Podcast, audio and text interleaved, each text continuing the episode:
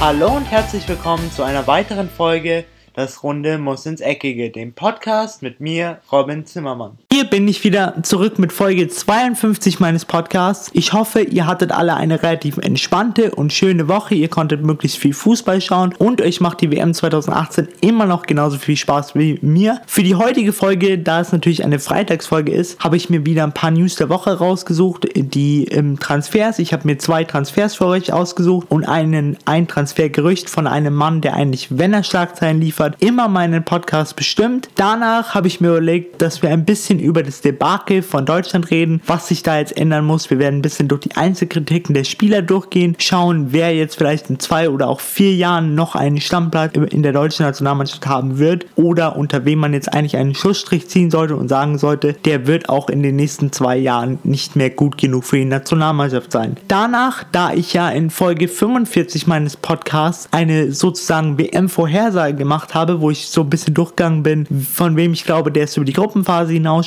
über das Achtelfinale, Viertelfinale, Halbfinale und wer dann vielleicht auch am Ende Weltmeister wird, habe ich mir gedacht, dass wir heute nochmal so was ähnliches machen, indem wir einfach die WM-Vorhersage von Folge 45 nehmen und schauen, wo lag ich richtig in der Gruppenphase, wer hat es jetzt tatsächlich ins Achtelfinale geschafft und danach werde ich mit euch noch ein bisschen über die ähm, kommenden Achtelfinalpartien reden und schauen, wer hat jetzt da so die besten Chancen und von wem glaube ich kann der in das Viertelfinale vorstoßen kann. Jetzt möchte ich euch aber nicht mehr lange auf die Folter spannen und ich würde sagen, wir legen gleich mal los mit dem ersten Thema.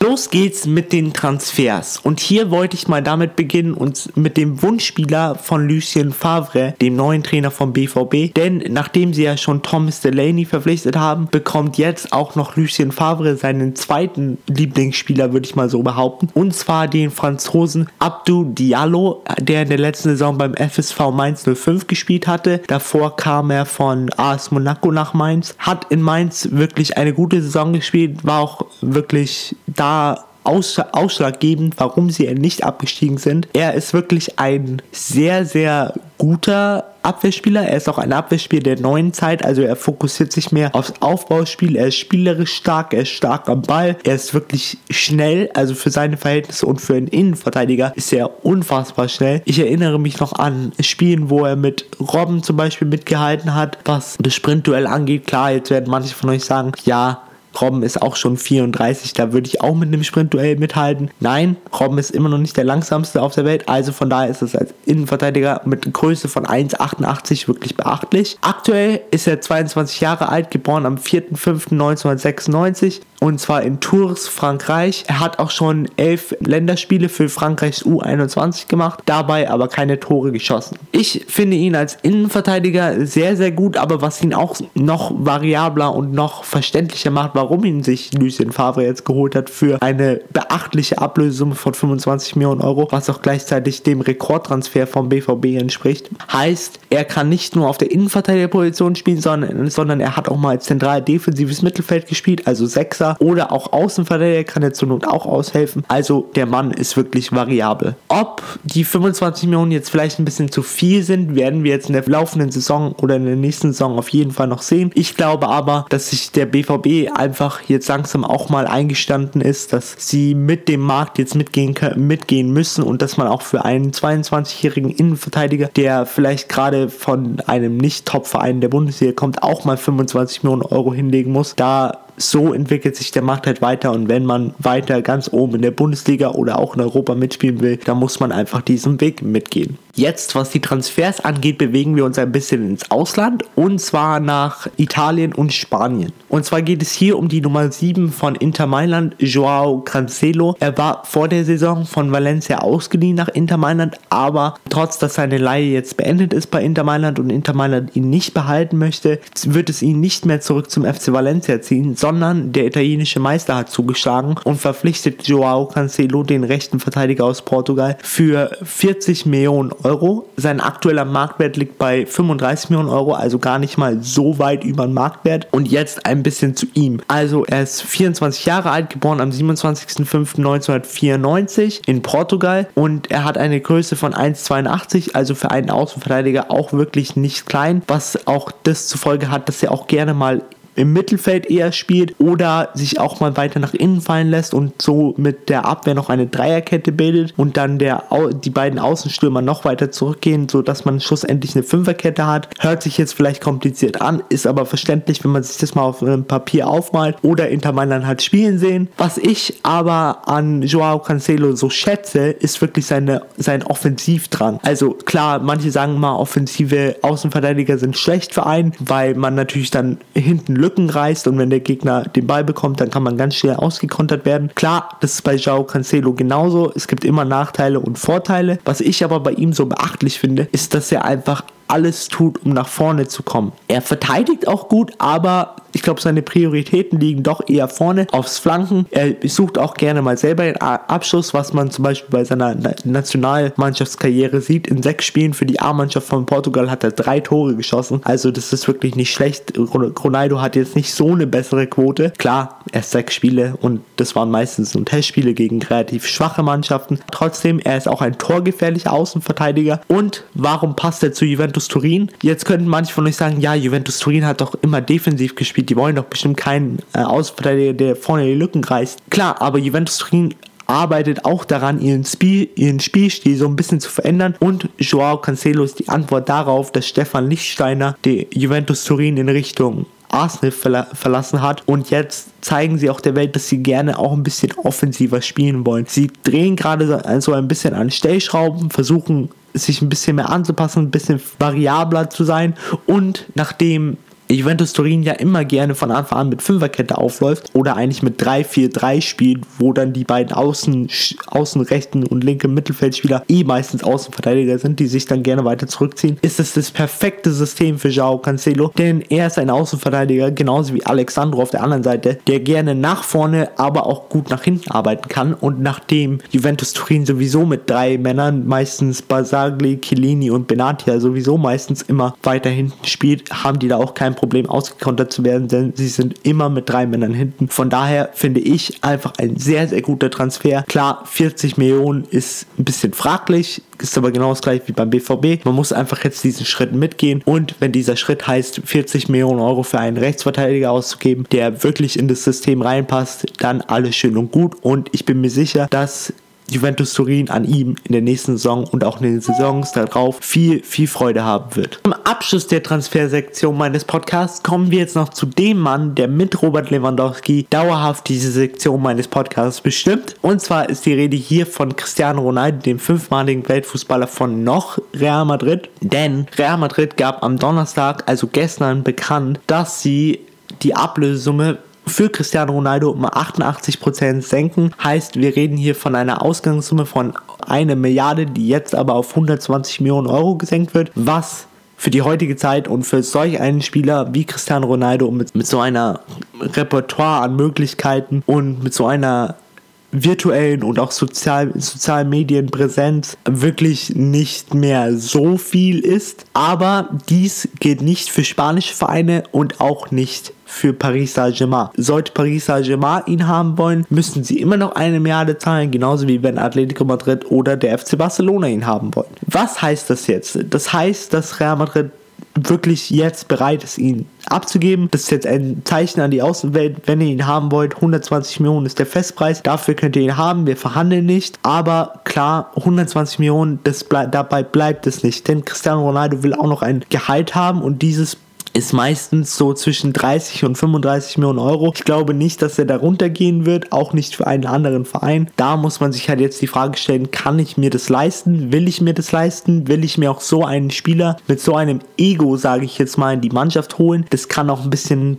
Bruch im Mannschaftsgefüge geben, aber man wird sehen, welcher Verein sich jetzt dann öffentlich outet, sage ich mal, und wer dann an Cristiano Ronaldo interessiert ist. Für mich gibt es da eigentlich nur eine Möglichkeit aktuell. Entweder er geht zu Manchester United oder sie machen es ganz krass und sie gehen ganz mit dem Preis runter und er geht zurück nach Portugal, was ich mir aber noch nicht vorstellen kann, denn er hat ja gesagt, er will bis 43 noch spielen, dann hört er auf. Von daher kann ich mir noch gut vorstellen, dass er vielleicht zurück nach Manchester United geht und da vielleicht nochmal versucht, an die goldene Ära von Sir Alex Ferguson anzuknüpfen mit den Red Devils und vielleicht nochmal den ein oder anderen Champions League Titel zu gewinnen. Für alle FC Bayern Fans, die sich jetzt vielleicht Chancen ausrechnen auf Cristiano Ronaldo, ich kann mir es nicht vorstellen, dass Karl-Heinz Rumling gesagt, ja, wir geben jetzt 120 Millionen Euro aus plus ein 35 Millionen Paket, was Gehalt angeht, denn das würde beim FC Bayern schon mal das Gehaltsgefüge absolut sprengen und dann will man wirklich so einen Spieler haben, nachdem er jetzt gerade mit Ribéry verlängert hat, nachdem man noch andere Baustellen hat, will man sich dann so jemanden in die Mannschaft holen, der vielleicht das Ganze noch ein bisschen zwiespaltner machen könnte. Klar, er könnte die Mannschaft auch ein bisschen weiter zusammenrücken lassen und dem FC Bayern sportlich auf jeden Fall weiterhelfen, aber man muss halt sehen, was die Zeit jetzt so bringt. Ich Ronaldo zum FC Bayern ist für mich etwas schwer vorstellbar.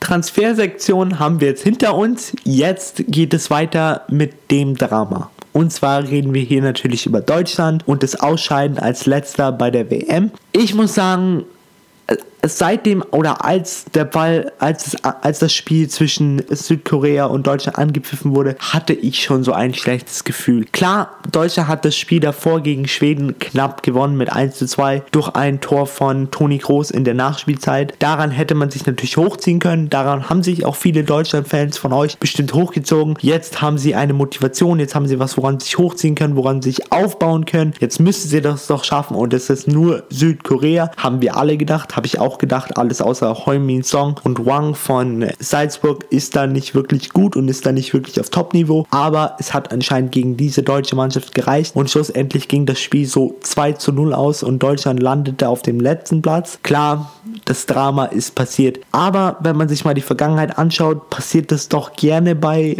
Mannschaften, die die WM vorher gewonnen haben. Ich erinnere nur an Italien 2006, ausgeschieden in der Vorrunde 2010, Spanien gewinnt 2010, scheidet in der Vorrunde Runde 2014 aus. Da entwickelt sich so ein bisschen Muster. Klar, jetzt sagen viele, das darf trotzdem nicht passieren. Klar, es darf bei dieser Gruppe nicht passieren. Beim auch damit jetzt kein Pro oder das ist jetzt nicht böse gemeint in Richtung Mexiko, Schweden oder Südkorea, aber eine Mannschaft wie Deutschland, die einfach 2014 die WM dominiert hat und immer noch die meisten Spieler mitgenommen hat, alle Spieler auf Weltklasse-Niveau, darf das einfach nicht passieren. Jetzt, was muss sich ändern? Also, erstmal zu der Personalie Yogi Löw. Da haben sich jetzt auch schon viele Fans auf den sozialen Medien wie Twitter, wie Instagram oder wie Facebook, wo ihr übrigens mich auch alle besuchen könnt, habe ich auch über eine Fanseite, findet ihr alles unten in der Podcast-Beschreibung, jetzt nur mal so als Eigenwerbung in meinem Podcast eingebaut, sneaky. Auf jeden Fall, auf den sozialen Medien haben sich viele beschwert und haben viele gesagt, Yogi Löw muss raus. Ich bin da etwas anderer Meinung, denn so ist halt das Fußballgeschäft. Es geht immer schnell, wenn wir eine Höhe haben, dann ist Yogi Löw immer der beste Trainer, den Deutschland je hatte. Und wenn wir jetzt mal auf äh,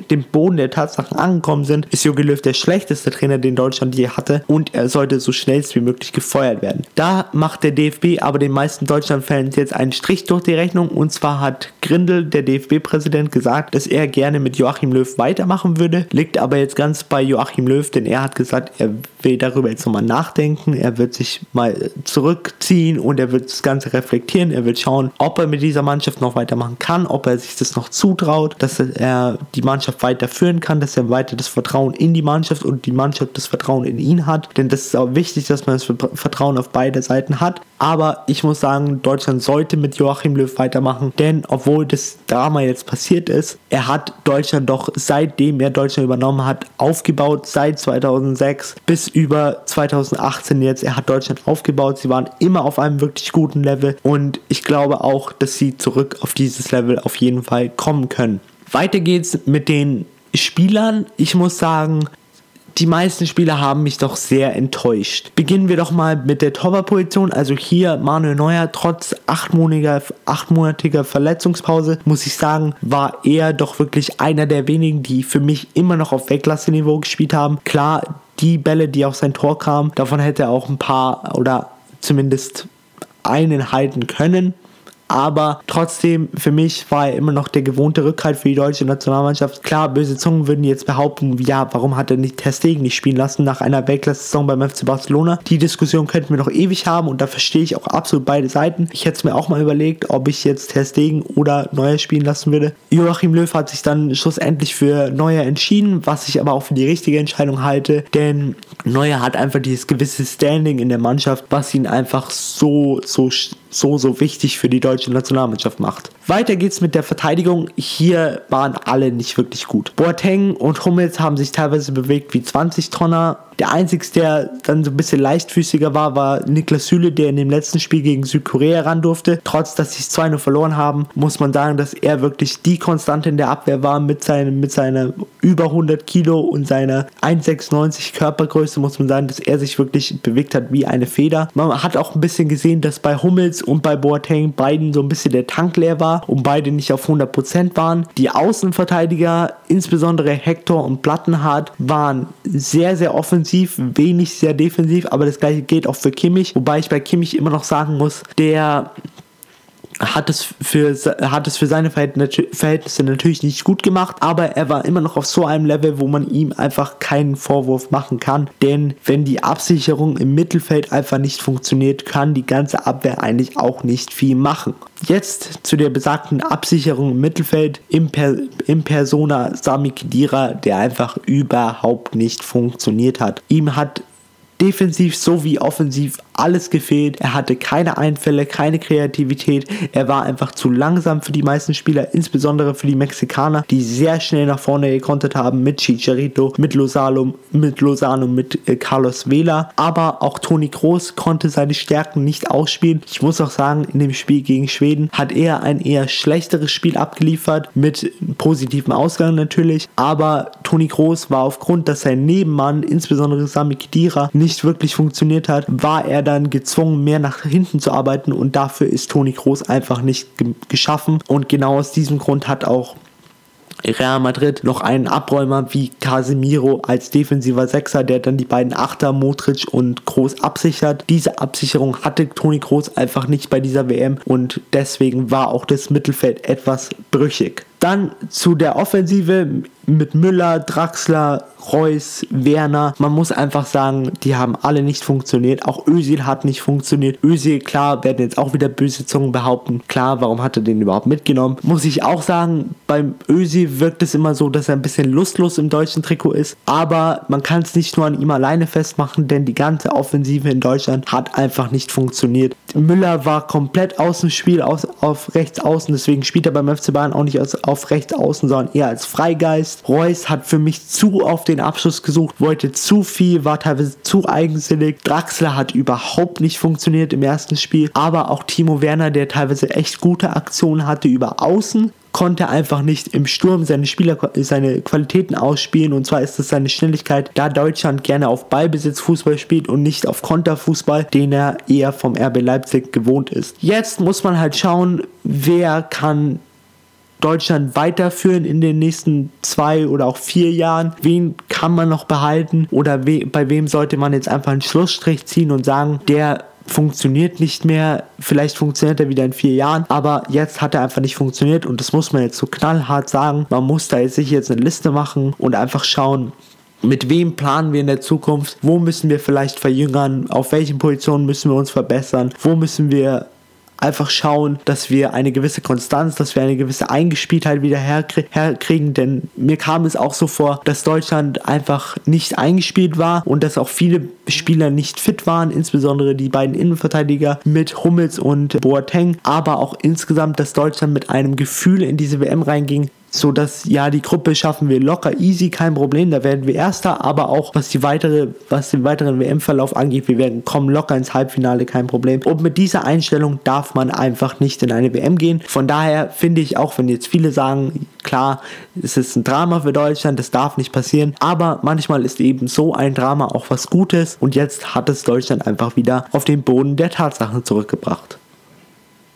Aber Deutschland war nicht die einzigste Nation, bei der das Träumen oder der Traum vom Weiterkommen leider geplatzt ist. Es gab auch noch verschiedene andere. Und jetzt möchte ich nochmal an die Folge zurückerinnern, wo ich meine WM-Vorhersage gemacht habe. Also wenn ihr die noch nicht angehört habt, könnt ihr euch die auf jeden Fall anhören. Dann macht es für euch wahrscheinlich das Ganze jetzt ein bisschen mehr Sinn. Aber auf jeden Fall, falls ihr sie noch nicht gehört habt, ich habe eine Folge gemacht, wo ich mal die ganze WM durchgegangen bin, einschließlich ähm, der K.O.-Runden und mal so ein bisschen getippt und spekuliert habe, welche Mannschaft denn jetzt weiterkommt, wer wie weit kommt, welcher es aus der Gruppenphase schafft und wer nicht. Und eben genau diese Gruppenphase möchte ich jetzt nochmal durchgehen und schauen, bei wem hatte ich recht und bei wem hatte ich Unrecht, was das Weiterkommen oder auch die Platzierung angeht. Und beginnen wir doch erstmal bei Gruppe A. Hier hatte ich zum Weiterkommen getippt als erster Uruguay und als zweiter Russland. Hier lag ich dann richtig, denn Uruguay kam weiter mit einer sehr effektiven und nicht schönen Leistung, würde ich mal so behaupten, denn sie haben doch wirklich nur das Nötigste in der Gruppenphase getan. Sie sind nicht wirklich über sich hinausgewachsen, weder gegen äh, Ägypten noch gegen Saudi-Arabien. Gegen Russland haben sie dann schon eine bessere Leistung gezeigt, aber Russland hat sich auch das Le Leben in diesem Spiel selber schwer gemacht, indem sie früh eine rote Karte bekommen hatten und dann auch noch ein Eigentor geschossen hatten. Also Russland hat sich so ein bisschen bisschen selber besiegt. Russland auf dem Platz 2. Für mich war hatte ich so ein Gefühl, dass die weiterkommen, weil ich meine, Ägypten ist nur ein Mann, ist nur Salah, der auch seine restlichen 22 Mitspieler nicht viel besser machen kann und insbesondere wenn man im ersten Spiel ausfällt, ist es immer schwer. Von daher hatte ich mir schon so gedacht, Russland kommt weiter, aber dass Russland so gut spielt, insbesondere in den ersten beiden Spielen, war wirklich beachtlich und mit Russland ist jetzt auch zu rechnen im Achtelfinale gegen Spanien. Da sollte sich Spanien nicht zu, also sollte Spanien Russland nicht zu unterschätzen, denn ich glaube schon, wenn Russland einen guten Tag erwischt, dann wird es auf jeden Fall ein schweres Spiel für Spanien. In der Gruppe B hatte ich getippt, der erste wird Spa Spanien und der zweite wird Portugal. Auch hier lag ich richtig. Und zwar wurde Spanien erster, zweiter wurde Portugal. Beide Mannschaften haben wirklich das Nötigste gemacht, was sie mussten. Das erste Spiel war natürlich das wichtigste Spiel für beides, war gegen, gegen, jeden, gegen jedes Mal gegen den, also ging gegen den jeweils anderen. Ein 3-3, das war wirklich bisher das schönste Spiel, was ich in der, dieser WM gesehen habe. Aber auch die anderen Spiele haben sie zwar nicht glanzvoll gewonnen, aber sie haben es zumindest gewonnen. Klar, das letzte haben beide unentschieden gespielt, da hatten sich beide eher ein bisschen zurückgenommen, haben beide gesagt, wir wollen jetzt nichts mehr riskieren und es hat aber immer noch zu einem Punktgewinn gereicht. Jetzt geht es für beide auf jeden Fall ins Achtelfinale. Gruppe C, äh, alle guten Dinge sind drei, denn auch hier habe ich richtig getippt. Frankreich wird erster und Dänemark wird zweiter. Insgesamt muss ich sagen, hat mich Frankreich doch sehr, sehr, sehr in der Vorrunde enttäuscht. Ich hätte mir wirklich mehr von diesem Star-Ensemble rund um Paul Pogba, Griezmann oder auch Kanté wirklich erhofft, aber sie konnten anscheinend nicht mehr liefern. Ich hoffe jetzt, dass sie natürlich im Achtelfinale gegen Argentinien mal ein bisschen an ihre Top-Leistung anknüpfen können, denn die werden sie, obwohl Argentinien ein paar Probleme in der Gruppenphase hatte, auf jeden Fall brauchen gegen Messi und Co. Zweiter wurde dann hier Dänemark. Ich habe mir gedacht, dass Dänemark Zweiter wird, weil sie doch von den anderen Ländern in dieser Gruppe einfach den besten Kader hatten. Genau mit äh, Spielern wie Eriksen, mit Paulsen, mit aber auch Sisto auf der linken Außense Außenseite oder eben auch Spielern wie Quist oder Kier oder Christensen. Also die waren wirklich gut aufgestellt und haben auch teilweise echt, wenn Eriksen mal mehr Platz hatte und mal mehr Spielraum hatte, haben sie wirklich guten Offensivfußball gespielt. Hinten schwammen sie manchmal so ein bisschen, da musste man echt aufpassen, dass da nichts passiert, aber Sie haben es schlussendlich aus der Gruppenphase geschafft und das ist alles, was zählt. Gruppe D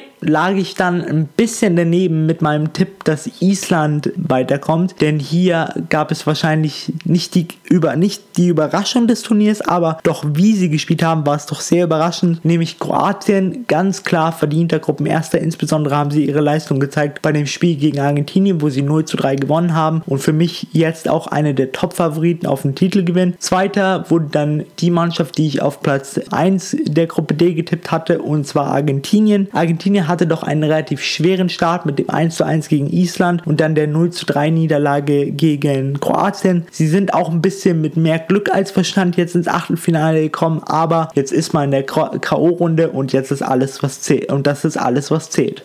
Gruppe E lag ich so halb richtig und zwar hatten wir hier Brasilien und Serbien. Ich hatte Brasilien auf Platz 1 getippt, das kam dann auch so zustande, aber anstatt dass Serbien weiterkommt, kam die Schweiz weiter. Muss ich auch sagen, das war so ein bisschen mehr 50-50. Ich hatte mir vor der WM überlegt, ja, Serbien ist für mich doch der stärkere Kader mit äh, Milinkovic Savic, mit Matic, mit Mitrovic, mit Kostic. Sie hatten schon wirklich sehr, sehr gute Spieler, aber die Schweiz ist schon, auch wie es die Weltrangliste aktuell der FIFA verrät, ein bisschen über sich hinausgewachsen und hat auch gezeigt, dass mit ihnen bei dieser WM auch zu rechnen sind. Sie sind ja nicht äh, schon seit den letzten zwei WMs schon immer so ein kleiner Geheimfavorit. Dann kommen wir zu der grausamen Gruppe, Gruppe F. Hier hatte ich natürlich den Weltmeister Deutschland auf Platz 1 getippt. So ist es aber leider nicht zustande gekommen, aber da habe ich ja vorher schon ein paar Worte drüber verloren, deswegen möchte ich da jetzt nicht mehr allzu viel drüber reden. Und zwar hatten wir hier auf Platz 1, auf Platz 2 hatten wir Mexiko, das habe ich richtig getippt. Und dann hatten wir auf Platz 1 noch Schweden, die auch aufgrund des schlechten Abschneidens des Weltmeisters eher diese Chance genutzt hatten und so jetzt als Platz 1 in die, als Platz 1 der Gruppe F in die K.O.-Phase gehen. Gruppe G hatte ich zumindest die beiden, die weiterkommen, richtig, und zwar England und Belgien. Ich hatte sie, ich hatte sie aber vertauscht. Belgien wurde erster und England wurde zweiter. Bei dem Spiel hat man schon gestern am Donnerstag gesehen, dass beide Mannschaften doch gerne zweiter geworden wären, denn man muss dazu sagen, als Zweiter der Gruppe G bekommt man den leichteren Turnierbaum mit einer mit nur zwei wirklich richtig guten Mannschaften mit Spanien und Kroatien. Wenn man aber Erster in dieser Gruppe wird, so wie Belgien es geworden ist, bekommt man den Turnierbaum mit allen guten Mannschaften mit Frankreich, Argentinien, Uruguay, Portugal, mit allem, was Rang und Namen hatte. Deswegen haben sich beide Mannschaften doch eher ein bisschen zurückgezogen und deswegen wurde zum Beispiel auch ein Spieler wie Harry Kane dem Spiel England gegen Belgien nicht eingewechselt und so konnte dann Belgien zwar wollten sie es vielleicht nicht, aber sie konnten mit einem 1-0 das Spiel für sich entscheiden. Zur letzten Gruppe, da hatte ich eins richtig und zwar den Gruppenersten, Kolumbien, auch mit etwas mehr Glück als Verstand, denn sie haben auch wirklich nicht die beste Leistung gezeigt, außer vielleicht gegen Polen, wo sie 3-0 gewonnen haben, aber das war auch daran zu schulden, dass Polen einfach überhaupt nicht in diese WM gefunden hat. Und dann als zweiten anstatt Senegal haben wir hier Japan und zwar etwas kurios aufgrund der, aufgrund der Fair-Play-Regel, da sie weniger gelbe Karten hatten wie Senegal. Aus, aus Sicht von Senegal natürlich etwas schade, aber auch aus Sicht der Japaner natürlich erfreulich, dass man jetzt auch mal wieder über die Gruppenphase hinaus geschafft hat. Jetzt wollte ich euch noch so ein bisschen die Achtelfinalspiele vorstellen, die jetzt am Samstag loslegen. Also für alle, die jetzt heute am Freitag Spiele erwarten, ich muss euch leider enttäuschen, es ist ein sogenannter Ruhetag der WM 2018, bevor es dann die Achtelfinalpartien geht. Und hier erwarten uns dann am Samstag gleich mal zwei Knallerpartien und zwar die Partie zwischen Frankreich und Argentinien. Hier gehe ich doch mal stark davon aus, dass Frankreich das Rennen machen wird. Dann haben wir noch später am Abend Uruguay gegen Portugal. Für mich ein sehr, sehr offenes Spiel, da kann wirklich vieles passieren, aber wenn Cristiano Ronaldo in Topform sein sollte, wovon ich mal ausgehe, glaube ich doch, dass Portugal es für sich entscheiden wird. Am Sonntag haben wir dann Spanien gegen Russland und Kroatien gegen Dänemark. Hier setzen sich, glaube ich, die beiden namhaften Länder durch mit Spanien und Kroatien. Am Montag erwarten uns dann Brasilien gegen Mexiko und Belgien gegen Japan. Ebenfalls hier kann ich mir gut vorstellen, dass die beiden namhaften sich durchsetzen mit Brasilien und Belgien. Und am Dienstag wird dann die Achtelfinalrunde beendet mit den Partien Schweden gegen Schweiz und Kolumbien gegen England. Bei Schweden gegen Schweiz ist es, glaube ich, eher ein 50-50-Spiel, aber aber die Nachbarn von uns, ähm, die Schweiz, wird sich, glaube ich, durchsetzen. Und dann im Spiel England gegen Kolumbien habe ich so das Gefühl, dass der Fußball weiterhin nach Hause kommen wird. Heißt, England wird sich durchsetzen. Damit geht auch die heutige Podcast-Folge zu Ende. Ich hoffe natürlich, es hat euch mal wie immer gefallen und ihr freut euch jetzt genau wie ich auf die K.O.-Runde der WM, denn man muss immer sagen, die K.O.-Runde ist doch immer die spannendste Runde, weil da können Mannschaften nicht mehr taktieren. Da geht es einfach darum, Hauptsache ich gewinne und ich komme die nächste Runde und es gibt keinen mehr auf den Gegner achten, was macht mein ähm, direkter Gruppengegner, sondern es ist einfach alles oder nichts, gewinnen oder verlieren, weiterkommen oder ausscheiden. Auf jeden Fall, habt ein schönes Wochenende, genießt schon mal die ersten zwei oder die ersten, sagen wir, vier Runden von Achtelfinalpartien. Partien. Wir sprechen uns dann wieder am Sonntag. Da werde ich mir so zwei, drei Achtelfinalpartien für euch raussuchen, die ein bisschen analysieren und schauen, was da so passiert ist, was hat das jetzt für einen Einfluss auf den weiteren Turnierverlauf und wie glaube ich, wie weit diese Mannschaften, die da teilgenommen haben, haben an diesen drei Achtelfinalpartien kommen werden. Auf jeden Fall, habt ein schönes Wochenende, genießt weiterhin die WM 2018. Ich bin damit raus und ciao. Und das war's auch schon wieder mit einer weiteren Folge Das Runde muss ins Eckige, dem Podcast, wo ihr alles rund um König Fußball kompakt auf die Ohren bekommt.